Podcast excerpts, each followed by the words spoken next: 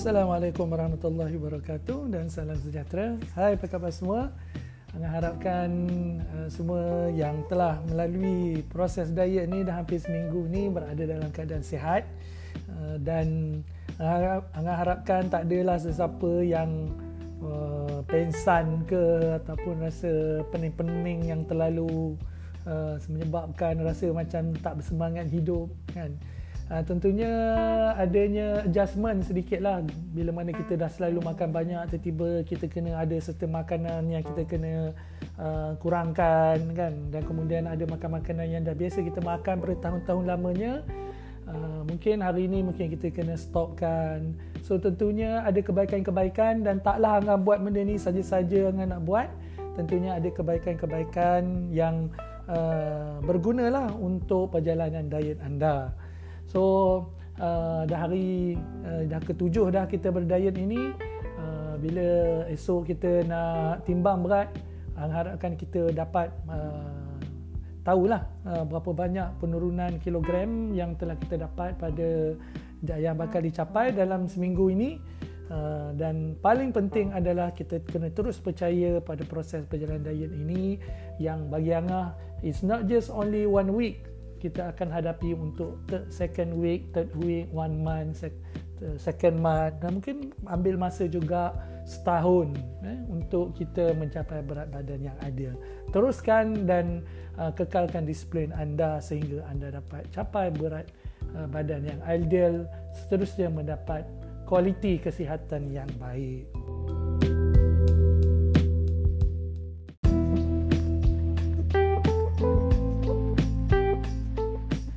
Soalan pertama adalah so, uh, soalan berkenaan dengan sayur. Soalan yang berbunyi, uh, saya susah makan sayur terutamanya salad, tomato, etc. Apa yang sesuai untuk saya gantikan? Uh, kena faham yang uh, sayur-sayur yang ada dekat dunia ini terlalu banyak. Seperti mana juga uh, jumlah ikan. Eh? So ikan ni banyak dekat dunia ni. Tentunya mungkin ada orang yang mungkin dia allergic dengan certain ikan. Mungkin dia boleh cari ikan-ikan yang lain dan perjalanannya sama seperti mana kita mencari sayur juga. Tentunya kita mungkin dalam sebelum ni kita dah tak biasa makan ikan. Banyak lagi eh, banyak lagi sorry. Sebelum ni kita tak pernah makan sayur mungkin uh, perjalanan nak mencari uh, sayur yang sesuai ini mungkin mengambil masa. Oleh yang sebenarnya yang demikian kita kan harus start daripada sekarang. Uh, jangan tunggu waktu lain dah. Waktu-waktu tengah diet inilah anda kena berusaha untuk cari apa sayur-sayur yang anda boleh makan Uh, mungkin anda boleh makan toge ke ataupun mungkin anda boleh cari makan try macam asparagus ke yang mungkin tak biasa eh, dekat Malaysia ni.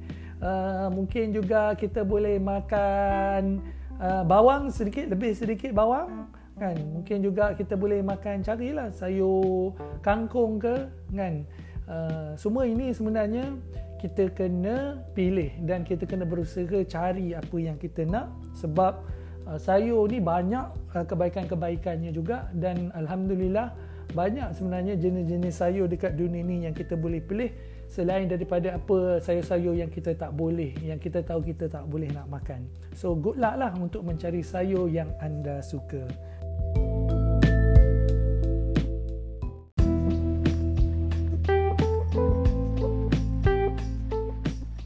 Soalan seterusnya adalah soalan yang kedua. Soalannya berbunyi untuk penggemar kopi memang kena terus stop atau macam mana?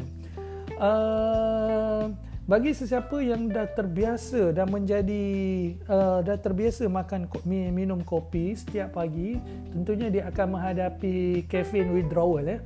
So kadang-kadang dia sampai menggeletar kalau dia tak uh, minum kopi pada pagi itu.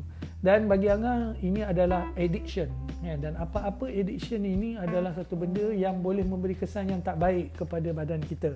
Dan uh, banyaklah pendapat mengenai kebaikan dan keburukan kafeinnya bagi Angah uh, apa-apa perkara dalam makanan kita jangan addicted kan. Kita jangan stick to the one. Sebab bila mana lagi-lagi kalau kita tahu uh, dia not just only bring uh, good side effect tapi juga dia ada come out dengan uh, bad effect ya terutama sekali kalau kita berlebih-lebihan uh, dalam mengambil kafein ini.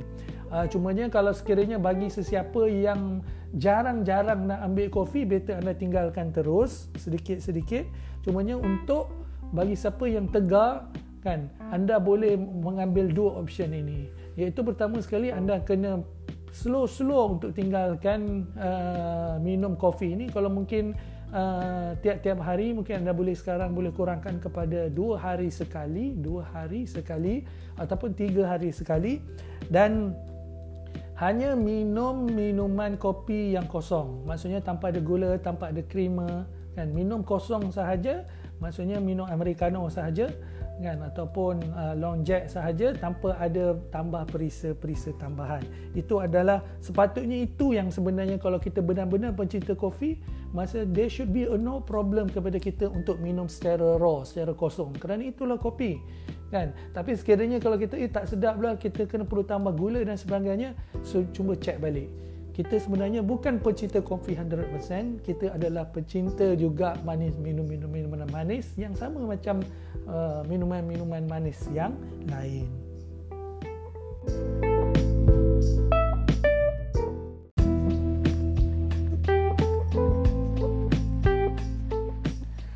Okey, soalan yang ketiga. Soalannya berbunyi buah sukun kategori apa? Karbo ataupun buah? uh, buah sukun namanya buah sukun dah tentunya buah cumanya kena tahu yang buah sukun ni special sikit dia memang ada banyak karbohidrat uh, dan tentunya dia pun banyak juga fiber so bagi Angah dah namanya buah sukun kita makan es buah lah kan uh, cumanya kita kena berhati-hati pastikan portion kita sesuai jangan terlebih sangat lagi-lagi kita tahu yang uh, dia ni memang mengandungi banyak starch ya banyak karbohidrat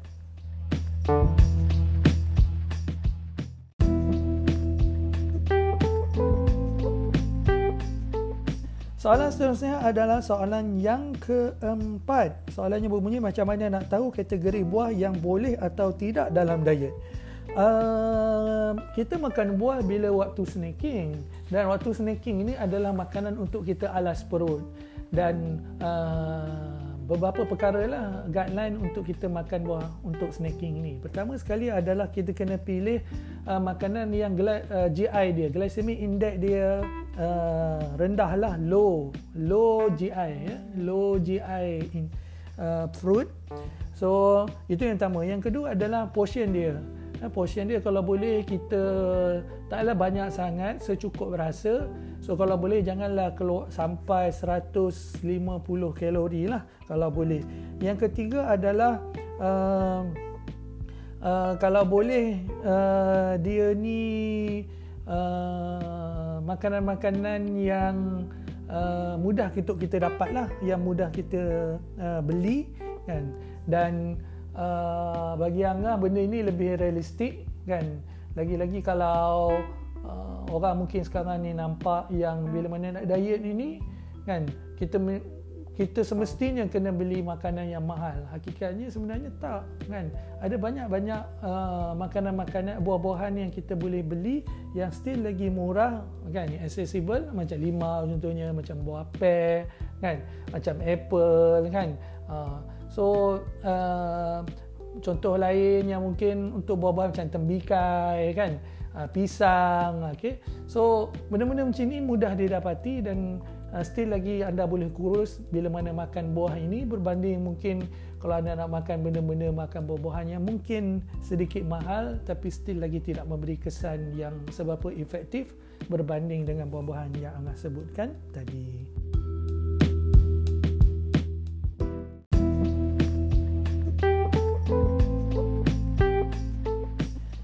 Uh, soalan seterusnya adalah soalan yang kelima. Soalannya berbunyi, kenapa bila kita diet sampai tahap sampai sampai satu tahap uh, jauh lagi dari BMI normal, berat macam tak nak turun lagi.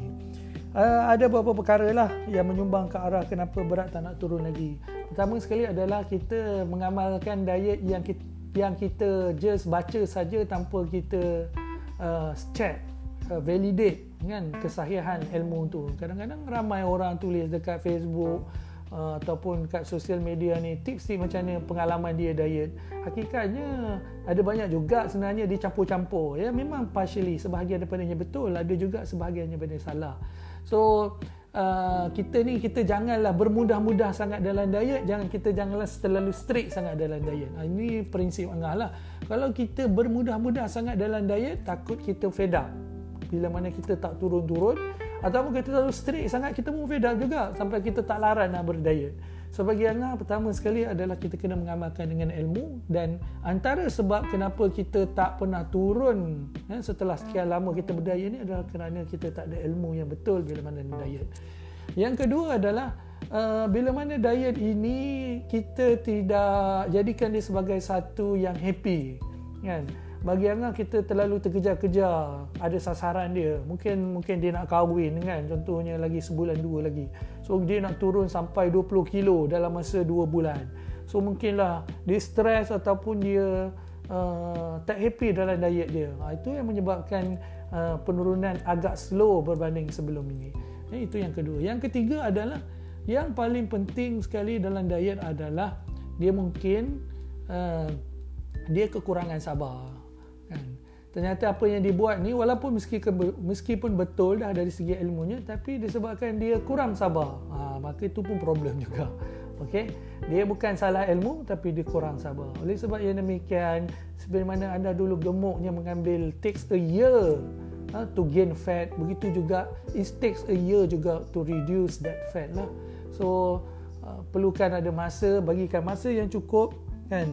Sehingga kita kan uh, uh, mencapai berat badan yang ideal. Trust the process. Kita kena yakin dengan proses yang kita telah buat. InsyaAllah dan kita boleh nak, boleh nak, nak, boleh lihatlah kesan dia dari hari ke hari.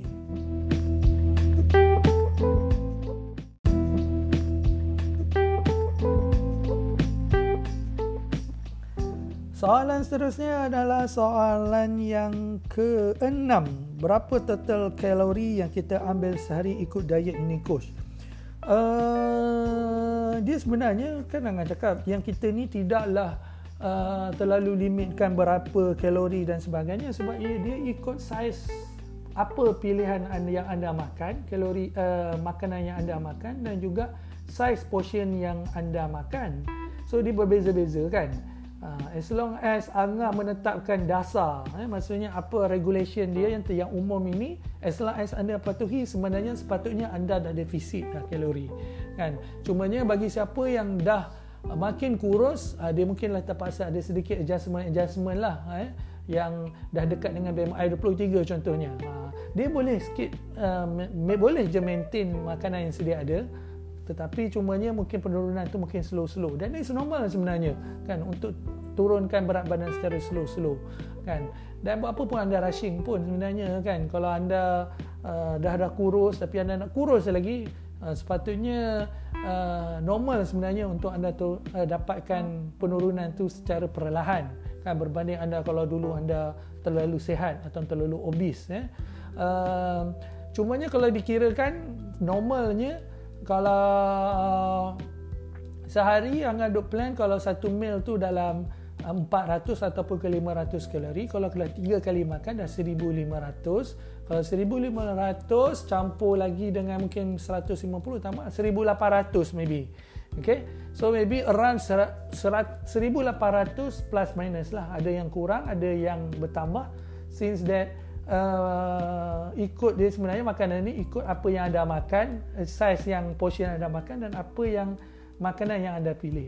So benda macam tu anda tak constrain sangat itu terpulang kepada anda. Uh, cuma that's why uh, ada benda-benda yang anda kena jaga. Uh, itu yang sebenarnya paling penting sekali sebab uh, pada pandangan anda anda lebih tahu apa yang anda nak makan, apa yang anda tahu apa constraint kewangan yang anda ada. Sebab itulah program diet ini dia tak rigid kepada diet orang kaya ataupun diet orang miskin. Dia terbuka kepada semua. Cumanya ada beberapa prinsip-prinsip yang uh, mungkin uh, Angah decide supaya dengan itu anda tahu yang benda ni kalau anda uh, Angah larang benda ni memang tak boleh. Ya? Ataupun sebenarnya Angah larang ni untuk mudahkan kita. Okey? Uh, berbanding sebenarnya banyak sebenarnya benda yang Angah dah longgarkan kan berbanding daripada Angah yang strict kan So harap menjawablah berapa kalori dan sebagainya dia bergantung kepada apa yang anda makan dan apa portion yang anda uh, gunakan sebab Yalah, kita guna tangan kita. Tangan kita dengan tangan orang lain pun dah berbeza dah kan.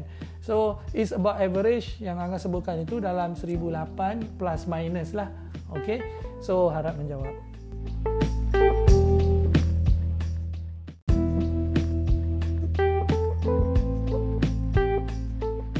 Soalan seterusnya adalah soalan yang kelima. Soalan yang berbunyi, boleh ke coach bagi kalori berapa yang kami makan sebab saya tak reti kira. Uh, penting untuk anda tahu kalori. Uh, soon as bila mana anda dah lama nanti, anda patut tahulah berapa kalori apa semua. Tetapi jangan terlalu, bila mana kita tel, terlalu tahu sangat pun kita tak memberikan apa-apa kebaikan lah. Bahkan kadang-kadang menyusahkan. Ada Angah tahu ada certain orang dia begitu kira even timbang sebenarnya berapa nasi berapa kandungan gram nasi pun dia kira. Hakikatnya apa yang ada dekat internet uh, yang ada bertebaran dekat ni adalah cuma anggaran sahaja. Kan kalau kita nak tahu secara saintifiknya kita kena test dekat lab lah kalau makan apa yang kita makan tu kan. Uh, so kita kena bawa nasi lemak tu kena bawa ke lab kita gunakan bom kalorimeter lah so kita boleh tahu accurate let's say lah kalau kita tahu dan kita ada luxury untuk kita bayar nak tahu kalori yang ada tu kan adakah dia memberi manfaat kepada kita? Kan? Kalau kita tahu let's say lah dia uh, 200 kalori nasi lemak tu apa yang kita dapat? Maksudnya uh, kita tahu je tetapi akhirnya dia adalah sekadar anggaran ya anggaran semata-mata. Dia banyak bergantung juga kepada badan kita sejauh mana sejauh mana aktifnya kita. It's good to know just basic sahaja kan? Uh, sebab mana keperluan kalori orang dia berbeza-beza okey so dari segi jantina mungkin dari segi keaktifan dia dari segi umur dia kan? Uh, so macam-macam benda ni. Cumanya yang paling basic sekali yang mudah semua orang boleh faham adalah kita gunalah apa yang tips-tips yang Angah buat tu kita gunakan tangan kita. So kita boleh tahu untuk kalori karbo uh, segenggam tangan kita. I think it's already enough dah dan mudahkan semua orang faham. Cumanya Angah tak nafikan. Yang kita perlu tahulah at least lepas ni Angah akan ajar juga pada uh, dalam uh, program ini dalam sebulan ini macam mana kita nak kira kalori dan berapakah keperluan kalori seharian kita. Dan kita at least nanti Angah boleh share jugalah uh, apa kalori-kalori yang umum lah. Contohnya sebangkuk nasi itu berapa kalori dan sebagainya. Yang akan ajar cumanya uh, adakah penting untuk kita tahu berapa banyak kalori itu? Angah rasa dari yes or no. Kita kena tahu mana yang patut kita tahu dan kita kena patut tahu apa yang perlu kita tak tahu sebenarnya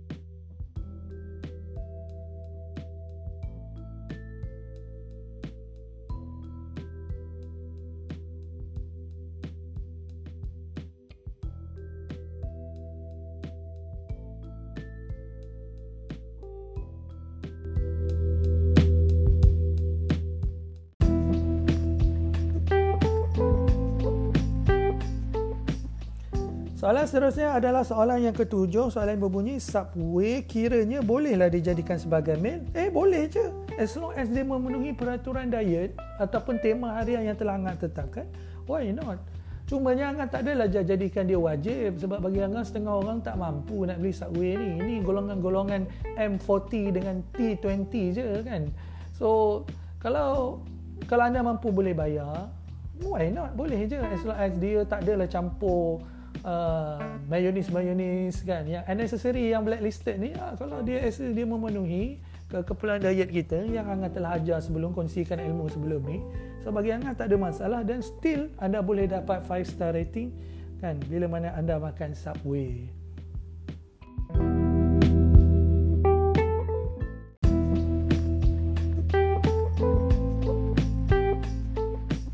Soalan terakhir adalah soalan yang ke-8. So soalannya berbunyi kenapa dikatakan untuk mengecilkan puha memerlukan senaman weight? hmm, ada dua perkara kat sini. Angan rasa soalan dia salah.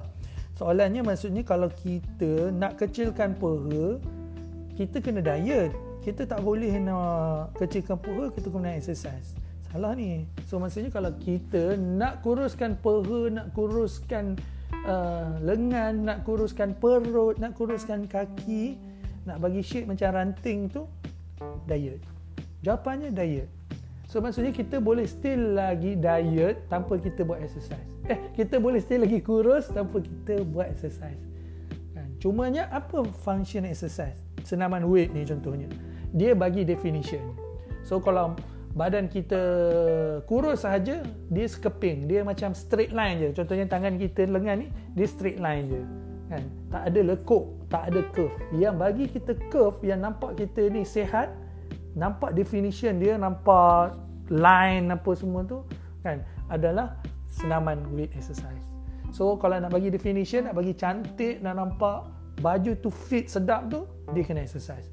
Kan? Tapi kalau setakat nak kuruskan bahagian peha nak kurus bahagian perut nak kurus bahagian dada nak kurus bahagian lengan anda kena diet sahaja. Is already enough untuk dapatkan uh, nampak badan anda mengecil tapi not necessary nampak sihat, nampak uh, bertenaga dan nampak kuat. Yang semua yang anda sebutkan tu nampak kuat, nampak sihat, itu semuanya anda kena buat senaman exercise, weight exercise.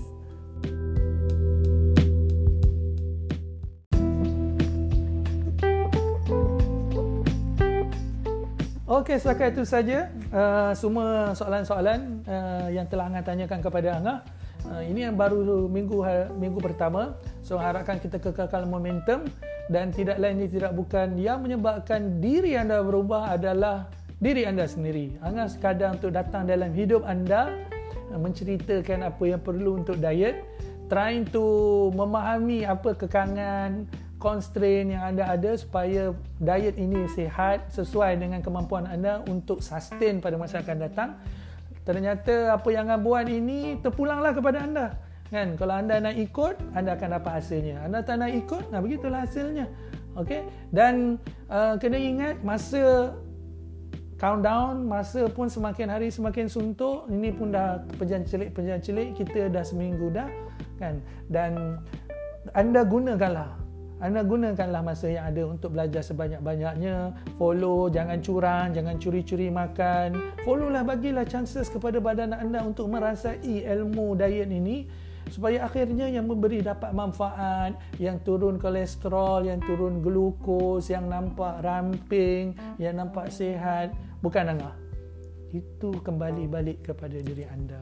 So I'm just the person no anonymous person yang just come along the way yang memberikan ilmu berkongsi ilmu dan akhirnya yang mendapat kebaikan itu adalah diri anda sendiri.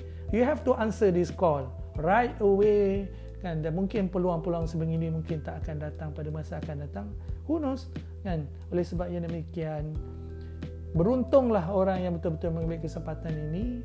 Kan dan rugilah. Kan bagi Angah orang yang melepaskan kesempatan ya, selama sebulan ini untuk belajar untuk menguruskan uh, berat badannya seterusnya untuk menguruskan untuk mendapatkan berat badan yang ideal. So uh, untuk esok untuk timbang sebelum tu Angah ucapkan tahniah kepada kepada semua peserta diet yang ke-33 ini tahniah kerana berjaya uh, mengharungi seminggu ini whatever result yang anda buat anda terus percaya harus kena terus percaya kepada proses diet ini. insya-Allah tak cepat tak lambat anda juga akan dapat hasilnya. Bye bye